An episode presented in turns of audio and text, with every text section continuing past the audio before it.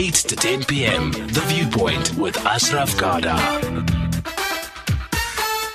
The Viewpoint with Ashraf Garda. Tell you what, as we as we start to show in the age of social media, I I start by taking a picture of my of my guest. This is the way the world works, of course.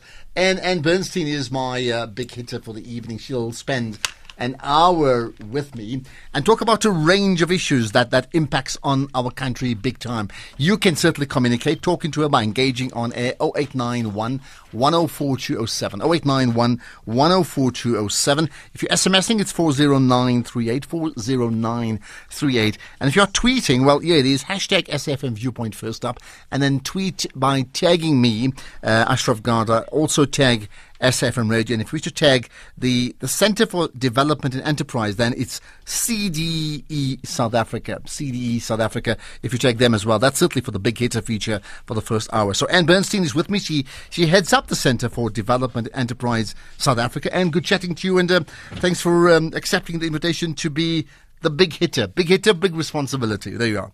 Well, great to be here tonight. I'm delighted to talk to you and to your listeners. Thank you. And of course, I've heard about you before. And the fact is, in this in this space that we're playing, we all know everybody and what people do, of course. But then I had the privilege of, of being with Ann uh, last week at an event called the Leadership Development Conference, or the LDC, and she spoke about lots of things, including this this, this key issue of jobs and joblessness and what are we going to do about a range of thoughts. And I said, hold it, this person needs to be here because I need to get a, or to pick a brain and get you to be exposed to her thoughts on a, on a range of issues. So thanks for your time. Let's start by talking about the leadership development. Uh, sorry, so the CDE itself. What is it? What does it do? Well, we're an unusual organization. We're as old as the democracy. Okay. And the idea was we'd be an independent policy think tank. We think facts matter. And we would look at the big issues facing South Africa and try and be constructive in where we weren't doing very well to say, well, what are the dynamics? What seems to be going wrong? And what can we learn? What should we do? What can we learn from other countries, particularly other democracies in the developing world? And how can South Africa improve? Mm. So, our main mission is to focus on growth and jobs and how we consolidate this democracy. And we also do a lot of work on the role of business in a complex okay, society that, that like this. And, and, you said, I mean, everything is, is evidence based. Well, we certainly. In terms of your research, yeah? We, we work with some of the leading professors in the country, often internationally, and we try and get the facts on the table and see what the dynamics and the trends are and absolutely. So when the president says he would like policy to be evidence based, we support him 100% and we try and do that ourselves. We do also take strong policy positions where, based on our reading of the evidence, we will say this is how we think South Africa should go, mm. and we would like to discuss that of with course. other people. And, and, when you do whatever, and of course we will we will uh, flash out those those views just now. But but when you have these policy positions as an as yourself or an organization, then then who do you who's your audience? Who who listens to you? Well, our key audience is to influence government, mm-hmm. national government, provincial government, large metro government, and cities and towns. So, depending on the topic, we, we want to be as influential as possible. In the areas that we've worked in historically, whether it's education, or Home Affairs before mm, some mm, recent mm, controversies. There was a lot of respect for the work that CDE does. We're not trying to embarrass the government or score political points. We're not a political, we're not, we're interested in the politics of policy, but we're not party political. Mm-hmm. And our job is to be constructive. So to say we, we don't think this policy is working, perhaps we should try this. We think this might be a better option. And how, how difficult is it? Because I'm just thinking, uh, certainly an enlightened leader at the at the honeymoon stage of leadership, a la Cyril Ramaphosa may, may listen to everything you have to say and say, come on, guys, let's just pick up all this and then we'll formulate policy. But maybe five years down the line, as we've had the previous uh, president or whoever else it may be, suddenly you're not just offering opinion, you, you're highlighting massive holes of, of leadership, right? Then then and I'm saying assuming let's say you're consulting with government, then w- would you agree that the, that consultation is, is not very amenable? It, it, in fact, it, it could well be very confrontational because you like the parent who's who's showing up the you know the the, the errant child. Well, I certainly hope not. We're not consultants, so we're not paid to do work by a department. Mm. We're a non-profit organization some 20, 23 companies give CDE money, so no one company can mm, tell us mm, what to mm. say. There are enough companies. We have a very strong independent board, and we we try and influence business people and hope they in turn will influence government. We try and influence government directly, but we're certainly I think South Africa's issues are complex. And now that we have a president who is committed to building the country and trying to set things aright, which was not the case for the last 10 years, probably eight, 10 years, it makes CDE more relevant. So we're a civil society organization. We don't we don't own any gold mines. Mm, we don't mm, mm. care how big this or that department is. Our concern is to think independently about what would be good for South Africa and then without fear to to say in our view to the minister or to senior sort of the president or to anyone who will listen, MPs or the mayor of Johannesburg or business leaders that we think this is what you should do and we think this mm. is what the country and, and because you're not a consultant you, you don't wait for them to, to consult with you. you you literally knock on their doors and say this is information for you. Yes, right? so in some ways it's harder to get heard because mm. no one's paid us. But on the other hand, where we're seeing some of the problems of large consultancies, CDE is totally independent. We will often bring lots of the leading thinkers in the country together. I like to get people with mm, different mm, points mm, of view, mm, mm. and we'll say, This is the challenge. And what do you think? And we listen a lot. And then we'll write up what we heard and try and develop a point of view that is cognizant with the facts. Um, so we do have an unusual relationship with business, and it is unusual internationally as well. I've traveled a lot in India and Brazil where we've set up a network of leading think tanks mm-hmm, mm-hmm. in Democ- in IBSA, okay, democratic right, yeah. developing countries, Mexico as well, where although they're very different countries, often much bigger than us, the issues are very similar and we can learn a lot from each other.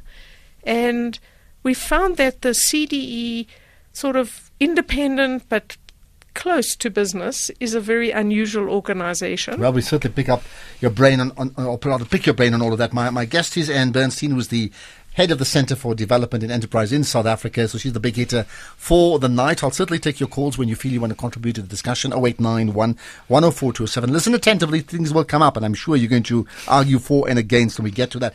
Let's just start with this then. What for you are, are the three, to, to really quote yourself, the three biggest issues facing the country right now? Without getting into detail, just in point form, three or five, what, what would they be? Investment, growth, and jobs are three enormous issues. Mm-hmm. If we don't grow this economy, as somebody said recently, we're going to start talking about redistributing poverty. So I don't see growth isn't everything. Of course, there are other things, but unless we're getting our economy growing again and growing in a way that is much more labor intensive than we have in the past, it's hard to see how we pull millions of people into a much better life, into the middle class. So, you're you saying investment, growth, jobs, those in, and skills, and, skills. And that would be number four, right? And number five, well, urbanization and the business government relationship. Okay, I'm jotting them all down: skills and then urbanization. Interesting. So, so the obvious one that's missing there is uh, expropriation of land without compensation. That that is that not one of the five most that can't fit into your top five of biggest issues in the country? Look, ten years ago, I almost bankrupted my organisation because we would deep involved, deeply involved in thinking through how South Africa deals with land reform, and at the time. We called for a much accelerated process of dealing with restitution, redistribution, and the security of tenure and we we did that. We managed to pull lots of mm, parts mm. of the private sector with us, and we were able to do that on behalf of Business Leadership South Africa. Unfortunately, with President Mbeki being removed, we'd got very far within that government. Things never happened. I, we were committing what the private sector contrib- Mm, could contribute, and we were saying that this is a very important issue to get right. On the other hand, all the research in South Africa, all the evidence indicates that although we we must as a society deal with land and redress for the past, the most important issue, if you ask any South African, and all the polls show this jobs, jobs, jobs are way above anything mm, else. Mm, so, mm. of course, we need to deal with rural land reform and increasingly urban land reform, which is often neglected, but we need to deal with this. But I think you've got to, if you ask my priorities, and I think the evidence based priorities are that enormous numbers, millions and millions of South Africans want access to the economy and an opportunity. People want much better education for mm, their mm, children, mm, and they want sec- a secure place to live. There are sm- much smaller numbers of people who want to farm. Yeah. So we yeah, need to ironically. unpack these issues. But the real issue is how do we, as an urbanizing society, get a much bigger economy that pulls more and millions more people So, into so you, jobs? you, here's the thought. I mean, you have, you have, you have a new president. You have allegations of a plot to remove the president, and he's responded today uh, about that. Uh, you have the. The, the the DA and the and the leader of the DA, uh, who you would need a strong opposition in the country, coming up and saying he's going to stand for the, well, not he's saying there are allegations or rumours that he will stand for the premiership of the province, that's the Cape, uh, which many suggest suggests the limit of their of their ambitions, for example. Um, and you look at the EFF and where they're going, and, and, and so on and so on. So, so with all that, without getting into detail about that, what can you tell us about this key thing called leadership in terms of if you're raising those five issues and those other sub issues below that, right? do we have not just necessarily in the ruling party? Do we have ruling party and opposition? Do we have the clout and the leadership that is strong enough and good enough and effective enough for us to to reach all those goals that you've put forward? Look, I think South Africa today, we are short of leadership across the board. Mm-hmm. That's easy to say. We're a complex country to govern. For the first time in a long while, we have a president who is saying he wants to put growth and jobs at the heart of his administration and he wants to reform. He unfortunately is head of a deeply divided and deeply corrupt party. I think everyone And, and, and you believe that that the party is divided and corrupt, or it hasn't been proven each one, right? I think I think there is sufficient evidence across the country, in small towns, in provinces, in cities, to say that there is lots of corruption. Hmm. Not everybody. And within government, there is a lot of corruption. Not everybody. We also have a weak government. You know, it's one thing if they were building the highways and taking a bit on the side. We're not building the highways. So we have a weak government to implement things. And again, that's uneven. So I think people, situations like this, people often exaggerate, and we shouldn't do that. Mm, we mm, need to mm. be as make sure you're keeping your balance in time when people say whatever they want. Yeah. How, how then, in fact, we're going to get to some of the callers in a minute, In- Innocent and Felix in just a second. How, how then do we develop strong leadership? So, you know, can, can it be trained like you learn how to drive a car? Because you can't drive a car, so you learn. Can, can we can we train people to become strong, effective, high ground leaders? I think situations often propel people into leadership. I think the president is leading with respect to state capture, and I hope that he will lead with respect to the economic and jobs issues. And I think in the circumstances the country finds itself in, we, we need to think constructively as citizens, wherever you are, about how we can be constructive and lead ourselves. So I think leaders can be found in a classroom, in my little community, wherever you are.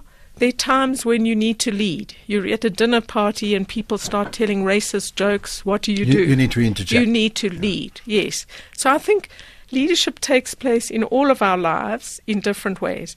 But what South Africa needs desperately today, I think, is for the president to lead the country and not just the party, and for business leaders to lead and show how South Africa, we need hope.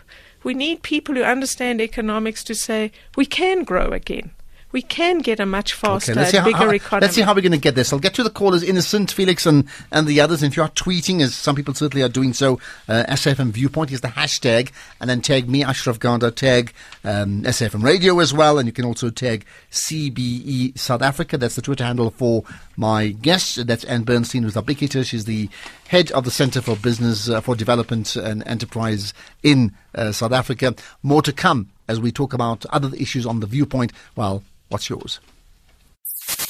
Join us in celebrating the 20 year milestone of the success at the main Durban Business Fair, taking place from the 18th to the 24th of September at the ICC and Durban Exhibition Centre. Don't miss out on the opportunity to explore exclusive activities such as live exhibition experiences, innovative ways of using technology, celebrating our heritage through Durban flavors, latest trends on beauty and fashion, also broadening the youth with new possibilities in our Youth Connect Next corner, and much more. Entrance is free.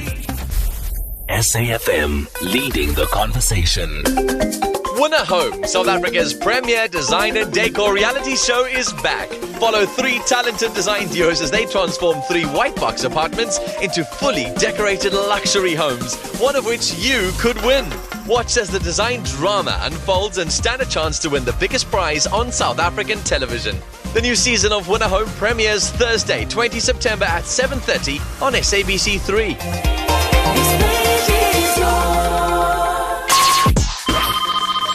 Call Ashraf now 0891 104 207. There you are. Talking to Ann Bernstein, we'll continue chatting to us our big hitter, but let's get some calls uh, before we get to, to explain the issues of jobs, right? So, Innocent, maybe a good way to start, and let's get Innocent here from Lady Brander. Innocent, hello, welcome to the show. Oh, Mr. As- Mr. Gada, how are you? I'm great indeed. Good talking to you. Go ahead. What's your viewpoint?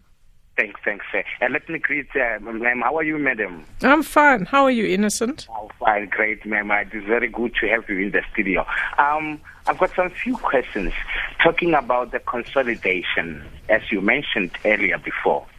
How to consolidate and make these people to consolidate. Is it possible or will it be easy for, for, for you guys, as you said that you mentioned earlier before, you are not falling under any party or any political party. Uh, how easy is you? How easy for you to, to, to combine these people? Uh, I mean, like for instance, African National Congress. Mm. We, we we see we see we all see this is this is transparent. And the, the organization itself it had split. So before you can consolidate South Africa as a whole, the organization itself, as a, as a, as a leading organization, what should be done for them to be consolidated before they Okay. can go and consolidate? Let's get that. Let's- The what- second question yeah. is that uh, coming to the point of land expropriation without compensation, I just want to hear without compensation. Don't you think that we make things worse for ourselves, more especially for the children and for our four children and grandchildren? Because I think it's very difficult for us to say that we are willing to, to, to compensate the land more especially without we are we are willing to, to expropriate the land more especially without compensation. Uh, uh, the third question it will Okay, you're asking too many questions, Innocent. but Go ahead very quickly with the last one, yeah? Okay, this last one, uh, Ashraf, is basically deeply concerning with the taxpayers. Uh, more especially, I'm talking about the outsiders and the people who are living in this country, which is the citizen of South Africa. Uh, ma'am, do you see that are we paying our tax uh, accordingly? If not, what should be done? Thank Okay, you very got much, that. Ashraf. Uh, thanks for that call, uh, Innocent. Right, Jay, respond to those? Well, some important questions, Innocent. Thank you. Go ahead, yeah? Look, I think I'm not quite sure exactly what you're thinking about in terms of the ANC and consolidation. I would ask, you know, people tell us the president was elected to deal with unity in the ANC, and you have to say unity around what? So, what are they for exactly? And that's where you start having problems with the divisions within that the ruling political party. So I think South Africa has weak political parties um, across the board, and that's now a growing phenomenon in other countries as well.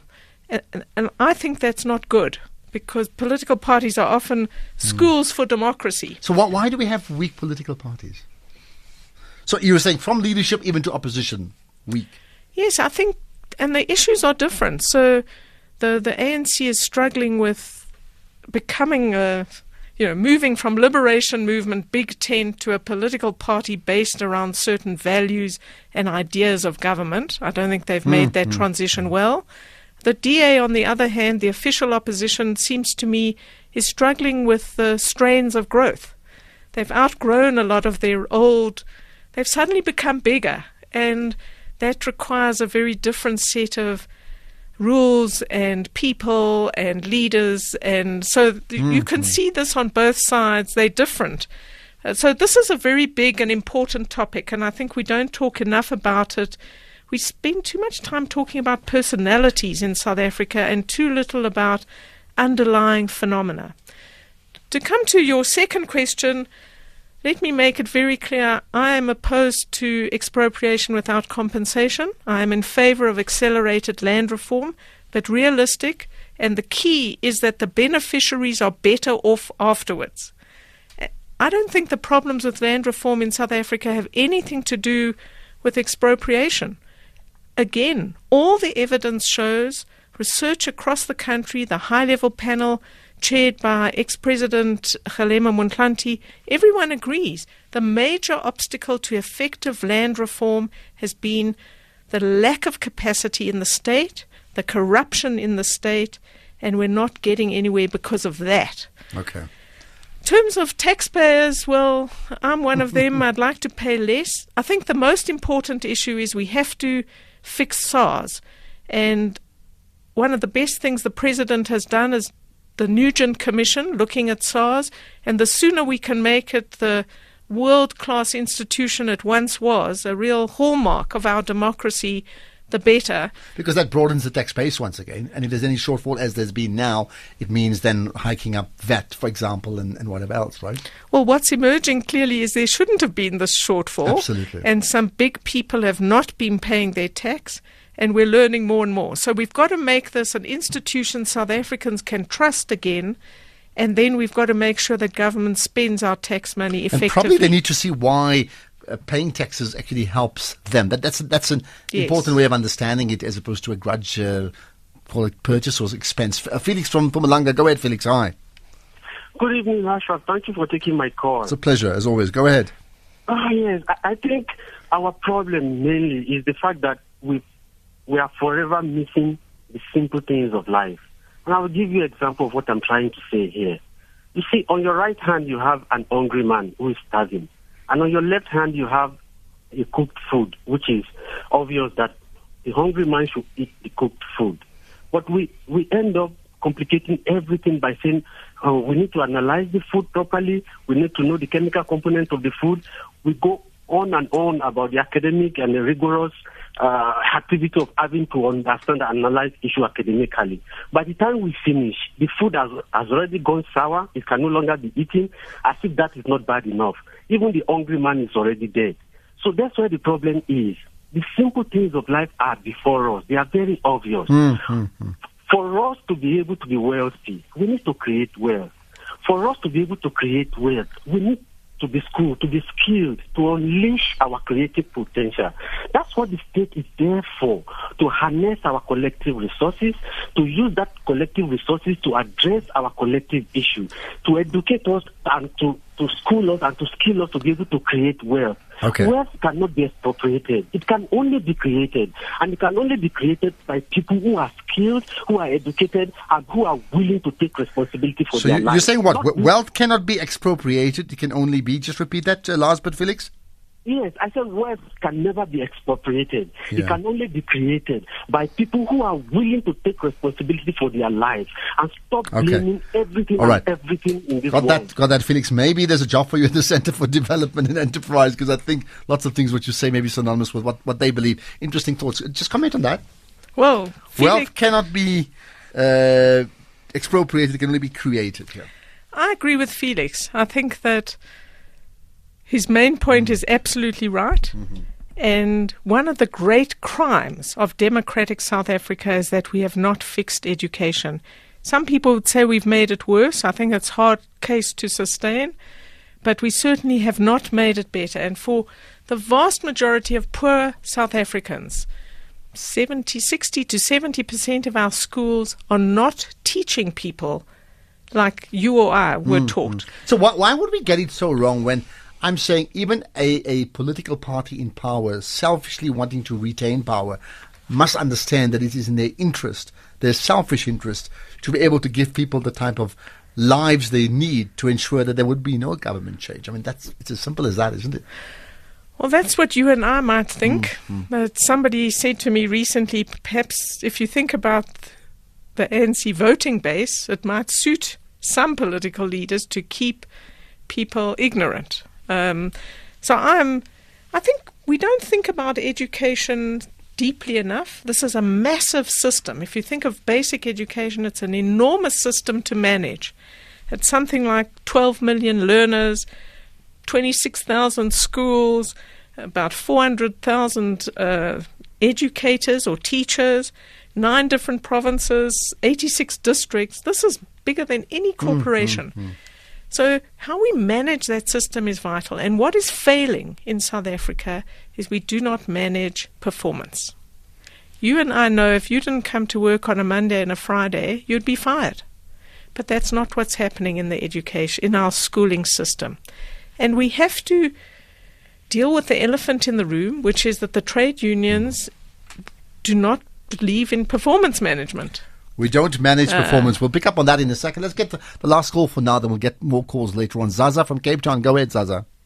How's it, Ashraf? I'm good indeed. Good talking to you as always. Right? You know, Your thoughts? I'm, I'm, I'm disappointed you're a big hitter. I, I- you know, she's hitting very low, my man. To be honest, I, I don't T- know. tell us why. this is Otherwise, we're gonna T- cut my call. Tell us why would You we know, cut your uh, call, Zaza? Let me just Yeah. let me just re- recap what I always say or reiterate. Okay, we Yeah. we don't ever. First of all, we don't cut calls. We do tell you goodbye if you stray from the topic. Okay, we don't Yeah. ever tell you to stop talking if we have a different point of view. Your view is absolutely critical, even if your view is critical of the guest. That's something that she must handle in her own right. I'm just making that point. Okay, so go ahead. what do you want to tell her? Yeah.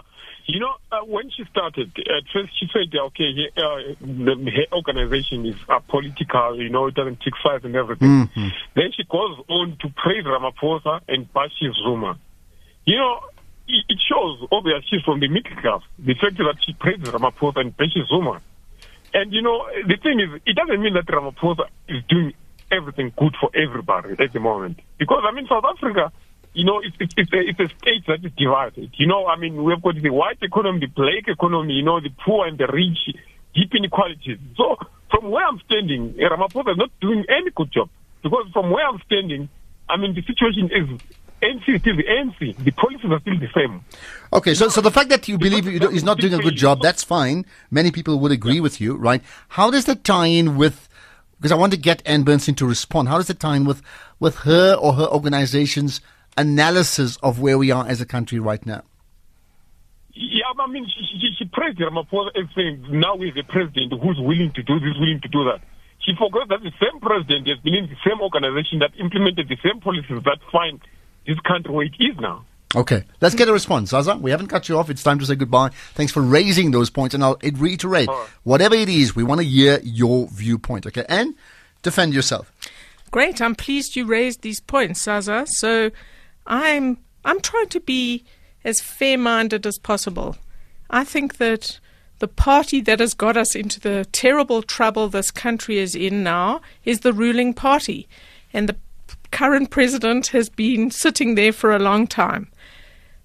On the Let's- one hand, clarify, current as in Ramaphosa or, or former president? the current president, Okay. Mr. Ramaphosa. Mm. So, on the other hand, he has started to roll back state capture. But if you read the op ed I wrote a few, 10 days ago in the Business Day, you will see that I'm saying, other than those things, many of the things he's done are not good for South Africa and like- are not like good what? for the poor. Like what?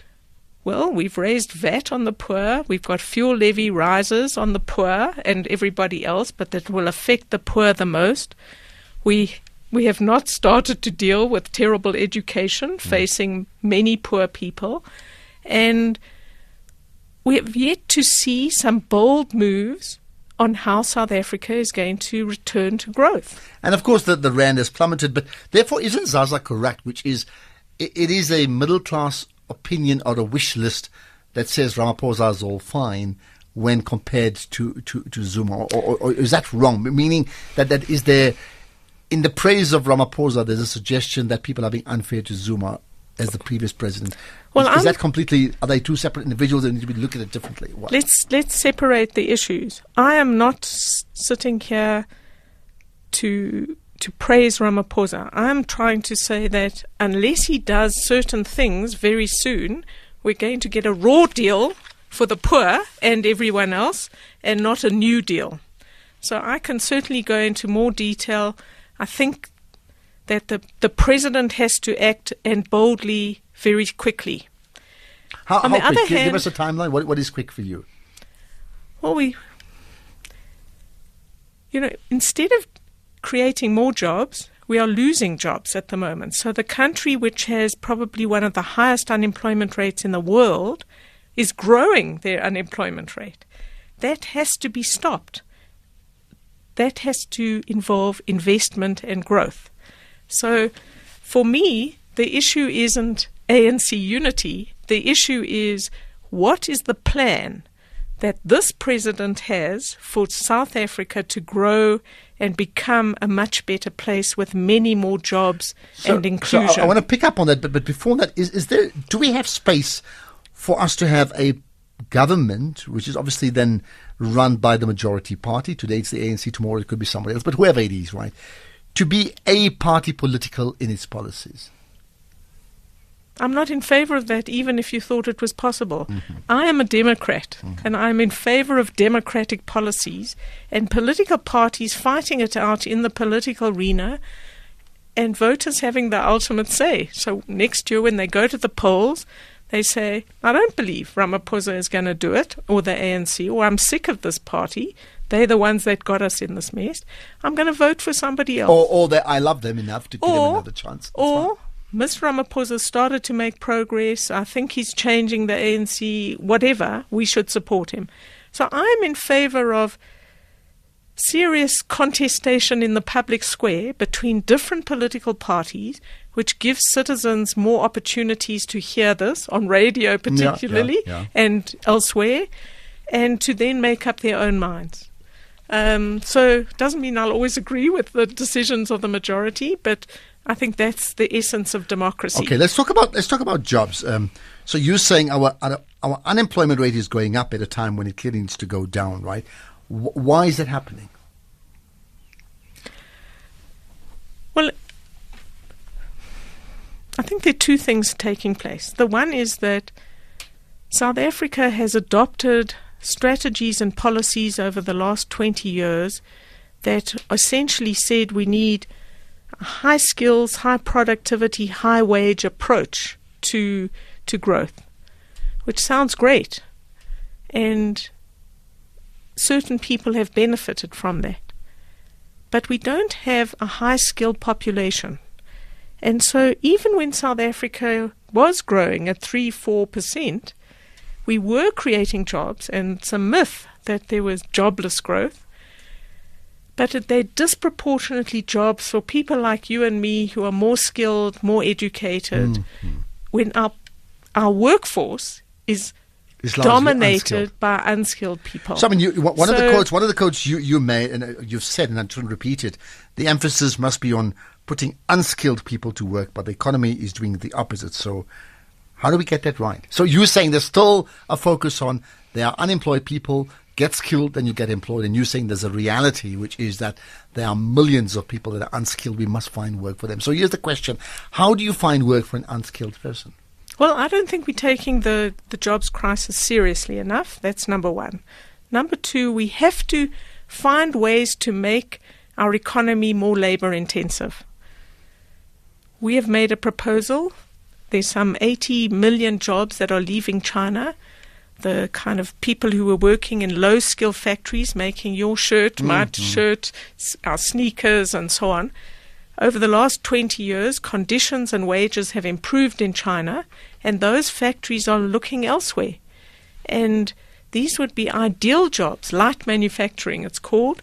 Ideal jobs, kind of assembling toys, making basic clothes for South Africa to aim for. So we, we should pitch for that business, effectively. Absolutely. Absolutely. We're, we're not doing that at the moment. We're not doing that because we're saying, oh, those aren't decent jobs. Those aren't good enough jobs.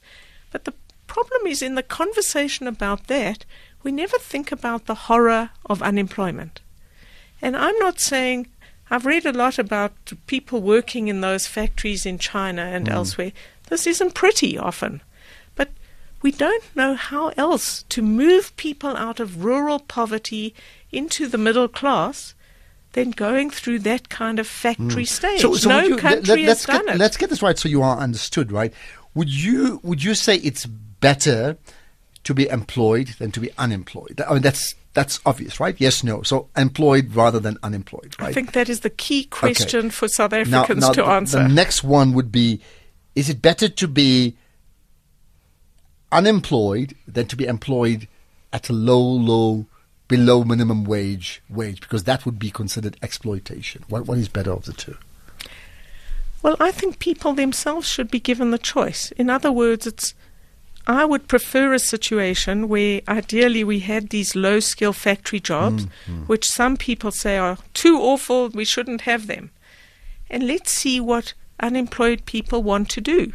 If they go and work there, which I suspect many will, because look at the public works program. We pay something like 80 Rand a day, and people have been surprised at the overwhelming numbers of people who want to do that work. So I think we should be opening up that opportunity in South Africa. And we have a proposal for an experiment, if you like, in Nelson Mandela Bay, where we have the Coega mm, mm, Special mm, Economic Zone. We've sunk investment there. It has not been a success. It's underutilized. We've got an underutilized two ports, not just one. We're saying make this an export processing zone. Let's try and get some of those low skilled Chinese So jobs. set up uh, factories there. Absolutely. Yeah. For export. And let's see if workers want to work Okay, there. good idea. Just so, just to confirm, uh, minimum wage, uh, and you know now that's that's law. You you you're not supportive, or you are? I think it's a very strange thing to do when we have such an enormous unemployment, where so many sectors of our economy are not paying anywhere near that wage. Take the furniture industry, take the taxi industry. They're going to have to go up by like 40% to get to that minimum wage. The Treasury is saying, with the best, really serious researchers, people I respect a lot, they're saying they estimate something like seven 700,000 jobs will be lost because of the introduction of the minimum wage. Okay, now now the converse, and somebody from Labour may call in to say, well, that's the trouble with these big businesses. They are so exploitative. They they want to pay the minimum wage, but it doesn't stop them from creaming massive monies at, at the top. How, how do you respond to to the bad image of, um of of big business being incredibly exploitive, milking the system? I would have a very different argument. I think big business sits in NEDLAC with big government and big labor, and they do deals, like all of us, that mm. suit them. Most big companies are paying way above the minimum wage. They're not really interested in this. It's small businesses. It's the new businesses that can't get going, that want to p- want to be profitable and can only be profitable if they're paying lower wages. Okay. So I don't think it's that's not the issue. I think the insiders are doing deals that are disadvantaging the outsiders. So, so for the record, you, you're not for minimum wage. No. Okay. Oh eight nine one one zero four two seven. Maybe three more calls if we get you on maximum. So come in very very quickly. Let Let's then talk about. Um, entrepreneurship so so just about everywhere i go and maybe you go and we not just on air we go to functions we program direct we facilitate we sit in audience and this thing about the holy grail sorting out the issue of jobs S- grow entrepreneurship we will sort out the job situation you agree I think one of the craziest ideas in South Africa is to look at a group of young people who, through no fault of their own, mm-hmm. have had terrible education, have very little experience or knowledge of the world of work, probably come from homes where few, if any, people work, and to say, gee, I'm going to turn you into an entrepreneur. I think you're setting people up for failure. Everything we know about entrepreneurship internationally and in South Africa shows that you need a certain basic level of education to be successful as an entrepreneur. You need to understand the books. Mm-hmm. You need to understand markets and find a niche in a market. So, the one issue is a certain level of education post matric. The other is you need experience. So, often the, exp- the international evidence shows, and South African, say you've worked for 10 years on the East Rand in a mm-hmm. factory, you can't stand your boss anymore, you want to be your own person. You know where there's a little space for you where you can produce something more cheaply than the big company. And those are the businesses that seem to work. Okay, the con- the converse is what a person's unemployed, he's twenty years old, unskilled, and therefore says, "Well, I've got an idea. I'm going to be an entrepreneur," which is an entrepreneur trying to become employed. You you I'm argue saying- against that. I'm saying, great. One in a million, if you're lucky, it will happen. The odds on this happening are extremely, extremely low. I think it's the wrong way to think about this. Am I in favor of more entrepreneurs? South Africa desperately needs more entrepreneurs. We need more people who are growing businesses that employ more people and moving from tiny to small to medium and then large. We need all of that. But to think that people without education, with no knowledge of work and the workforce and companies are going to make it, well, one in a million will. But this is not a But that doesn't solve strategy for lots of people. That's, that's winning the lottery. What, what about? Let me get this right. The the president had set up the new. I think it's called Yes Youth Employment Service. Maybe I've got it wrong, which is headed by by Tashmia Ismail. Right. Uh, what is your understanding of that? You know, of, get, of getting I think other companies to commit to jobs. Your your understanding of that? Look, I think if you citizens who prepare to do something to help bring young people into the workforce, this is a good thing. Is this a substitute for the policy reform South Africa needs to the labour market and other areas? This is this is not going to do that. So there are a number of projects and initiatives in South Africa that help young people get into the queue for work, get to the top of the queue for work. But unless we're shortening the queue, unless we're producing more jobs that are sustainable. So the Yes initiative is for a one year internship. Um, it's not clear what will happen to people after that, especially in a stagnating economy. But the more that they can do, the better. That's great. But that's a very different thing from saying we are going to systematically change our economy and the rules of our economy so that more firms can be expanding or being set up and succeeding, and we're going to get more labor intensive manufacturing and other aspects of our economy We'll see flourishing. how that plays out. We'll get to calls in just a second. Mike, Eddie, and the others, Ann Bernstein with me, the well, the boss of the the head of the Centre for Development and Enterprise South Africa. She's the big hitter for the night. For the next ten minutes, in fact, there's so many things we can certainly talk about for the next two hours. I would think. I want to just pick up on this because I don't want to lose it. Uh, you you've written a piece you've been quoted in the past. I'm not sure how many years ago, uh, suggesting that that business has been rather cowardly in in its role of of providing the type of, of leadership and of being this this engine for growth in the country. Explain that. Well, two years ago, we said that the countries in trouble need their business sectors to be more active citizens. Democracies require all the interests to not just do behind the scenes deals, but to publicly argue their case. So if big business thinks the way forward for South Africa is um, a change in economic policy, they need to argue that case in the public square, and somebody else should disagree. And that's good for policy making and learning in a society. Now, when business keeps quiet, business leaders, business organizations keep quiet, it seems to us that they are failing to provide alternative views in a society like ours. And you you've been quoted as saying, you know, business has been has retreated from the public debate. You, you and that was maybe what is that two years ago? Well, we certainly now? said that two years ago. I'm about to publish another Okay. op ed saying, Where is business now in the public arena? It's striking that, at least on a growth strategy, business should be speaking out much more boldly on a five point plan or a 10 Okay. point plan. you say then they're still they're not doing that. They're not doing that now. They certainly were speaking out last year in arguing to protect key institutions of our democracy and to argue for President Zuma to go. Um, and I support what they did last year. And then they've they've stopped.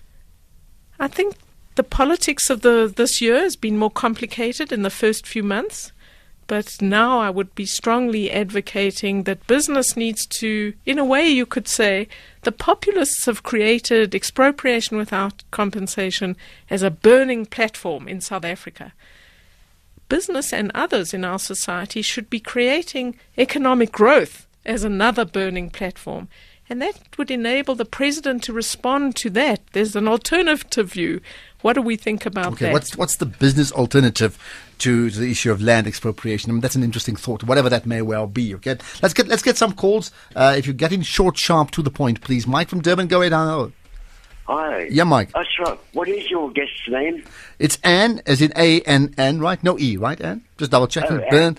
Ann Bernstein, B? E R N S T I N. Yeah. Right. Good evening. Ann, Mike from Durban, Durban's Wreck Beach. Um, and my working career, I was an electrical designer manufacturer.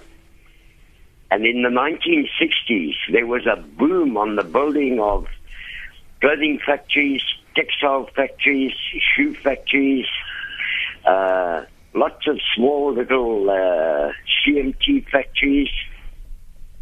Can you hear me? Yeah, go, make it quick, Yeah. uh, Mike. We Yeah. can hear you, but go, go ahead, short, sharp. In the building of this lot, we had the Frame Group, huge, employing about 10,000 people. Most of those factories are closed now. Then, in later years, a friend of mine set up an EPZ in Mauritius. That's an export production zone. They have no raw materials. It is still operating. He set one up in Haiphong in Saigon. All right, Mike, I'm, I'm going to push you because I need a, I need a bottom line to what you're saying. Either a comment or a question because we're running out of time. Go ahead. Comment to a question. Yeah, wh- why why are you calling in? I mean, in essence. No, no, I've called in just to enlarge on the on the uh, the problem of of, of uh, getting people employed. Okay, got that. Th- thank you for that then, right? We had uh, the facilities. We don't have them anymore. all right, got that. We, we have it, we don't have it? And he- in terms of facilities? Well, he's right. Other countries have had export processing zones. Mauritius has been incredibly successful. A lot of countries have failed, like our special economic zone, our industrial development zones, which failed. So you've got to design them so they really are special. They have to offer investors something and be globally competitive. And that's what we're suggesting South Africa does again. We have allow- allowed our textile and clothing industry to mm. decline, which was a mistake. And we certainly have skills that we could put to building it up again. Okay, I want to see if I can squeeze in the issue of China and the land issue in just a moment. Eddie, go ahead from Cape Town. Hello, Eddie. Hi, I'll, I'll, be, I'll be sharp and short, my Sweet friend. me, yeah. brother. Thank you. Go Um, ahead. uh, funny enough, that I wrote an article as well two weeks ago about business being um, um, um, ca- being cowards that uh, the lady is speaking about. Maybe we should touch base sometime, yeah?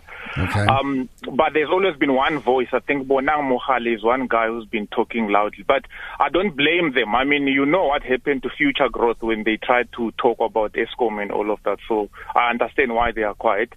Um, two questions for me. Um, um, what is the ladies' um, uh, um, uh, uh, organization's impact on? Because my thing is this, and you know, we talk about our education being bad. There- is nothing wrong with our education. It is the way it is delivered that is the problem. I have a daughter who's in grade four, and I complain every day, and I say, "You have seven, eight courses for a, four-year-old whose whose uh, concentration span is 30 minutes.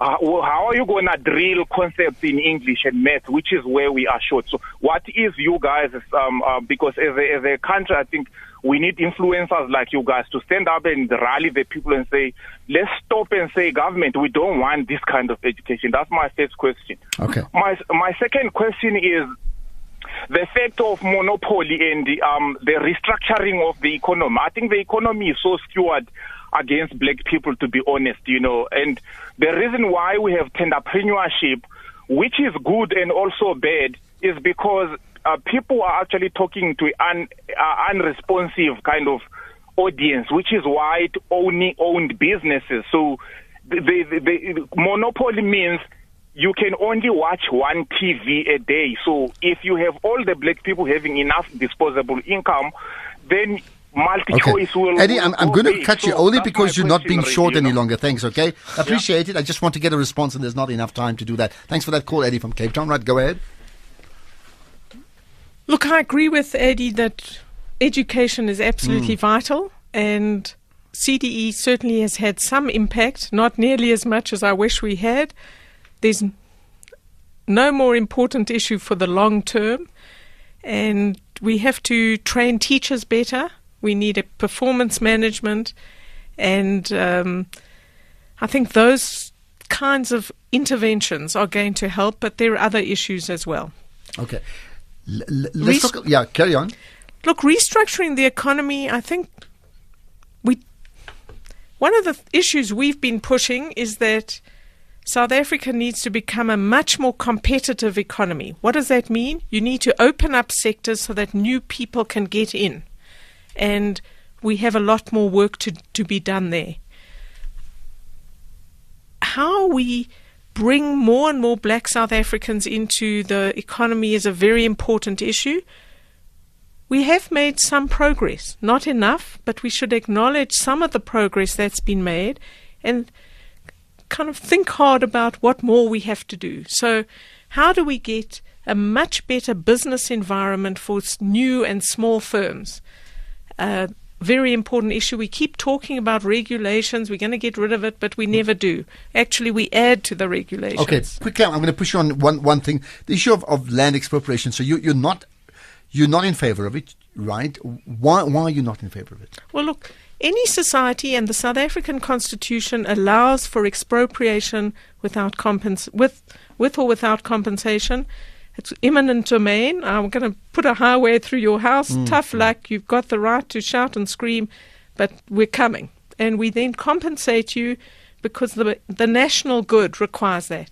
Obviously, I'm in favour of the right of a society to do that, and I'm in okay. favour Ka- of Gautrain, a good example of that. I yeah, think. right? exactly. Okay. And the present Constitution, Section 25, allows for expropriation under certain circumstances where land is not being utilized or if it's only Okay, speculative. I'm worried about time. We've got about a minute. I'm going to push you. So- Why do you think it's not going to work? So what I'm saying is I am not in favor of amending the Constitution. I think the most important issue about land reform is where is their capacity in rural South Africa to help new black farmers get in and be successful?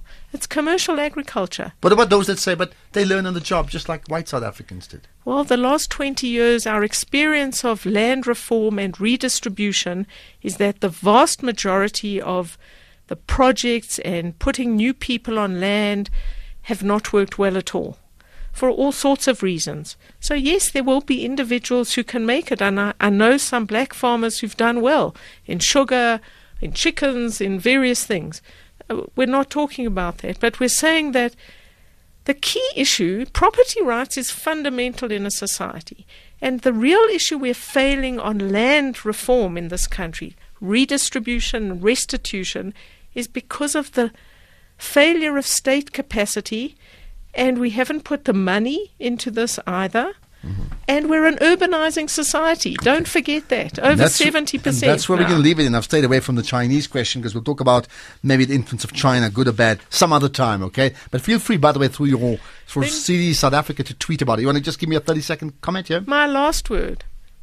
Black South Africans were deprived of land in our history in terrible ways. This was a great injustice at different times in different ways, under colonialism, under apartheid.